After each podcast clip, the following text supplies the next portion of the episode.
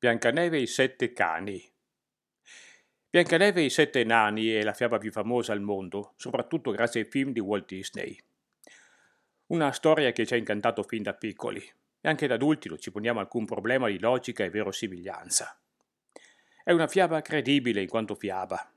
Se poi riflettiamo quanto sia realistico che sette nani accolgono e proteggano una splendida fanciulla capitata lì per caso, beh, in effetti ma è solo il fatto che ben sette nani si trovino a vivere sotto lo stesso tetto è più che improbabile. Che poi a nessuno di questi sette sia mai venuta voglia di allungare le mani sulla fanciulla è ancora più inverosimile.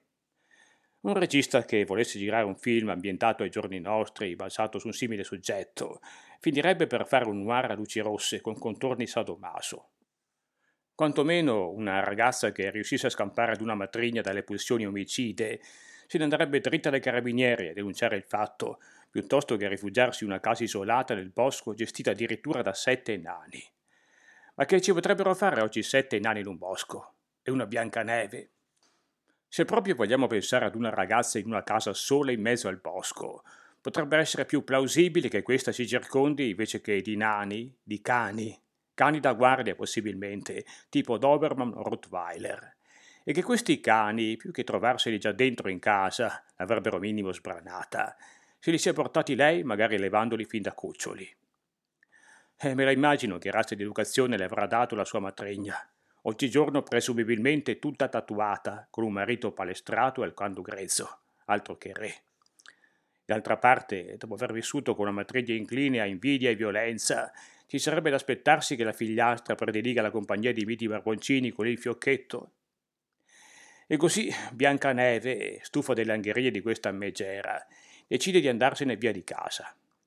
Entra in un allevamento di Doberman e se ne compra addirittura sette. Sette cuccioli, magari in offerta speciale, paghi uno, compri sette. Prende in affitto una casetta in un bosco, lì le case costano meno che in città. E poi un bel giorno, mentre passeggia con uno dei suoi sette Doberman, mica può portarseli in giro tutti e sette, si imbatte in un buzzurro a suo livello, non certo uno spiantato, anzi uno con un certo giro, possibilmente alla guida di una Porsche. Cena al ristorante, sballo in discoteca, notte a casa di lui e poi... No, non vissero felici e contenti, non per sempre almeno. Non passa un mese che lei se ne trova un altro. Passa insieme qualche settimana, lo molla, ne trova un altro ancora. E così di anno in anno. Finché lei, stufa di questi menage usa e getta, non comprende che in fondo il cane è il miglior amico dell'uomo e della donna e che stare solo o sola con un cane, nel frattempo sei dei suoi sette cani sono morti, non è poi così male. Anzi, in fondo è la soluzione migliore.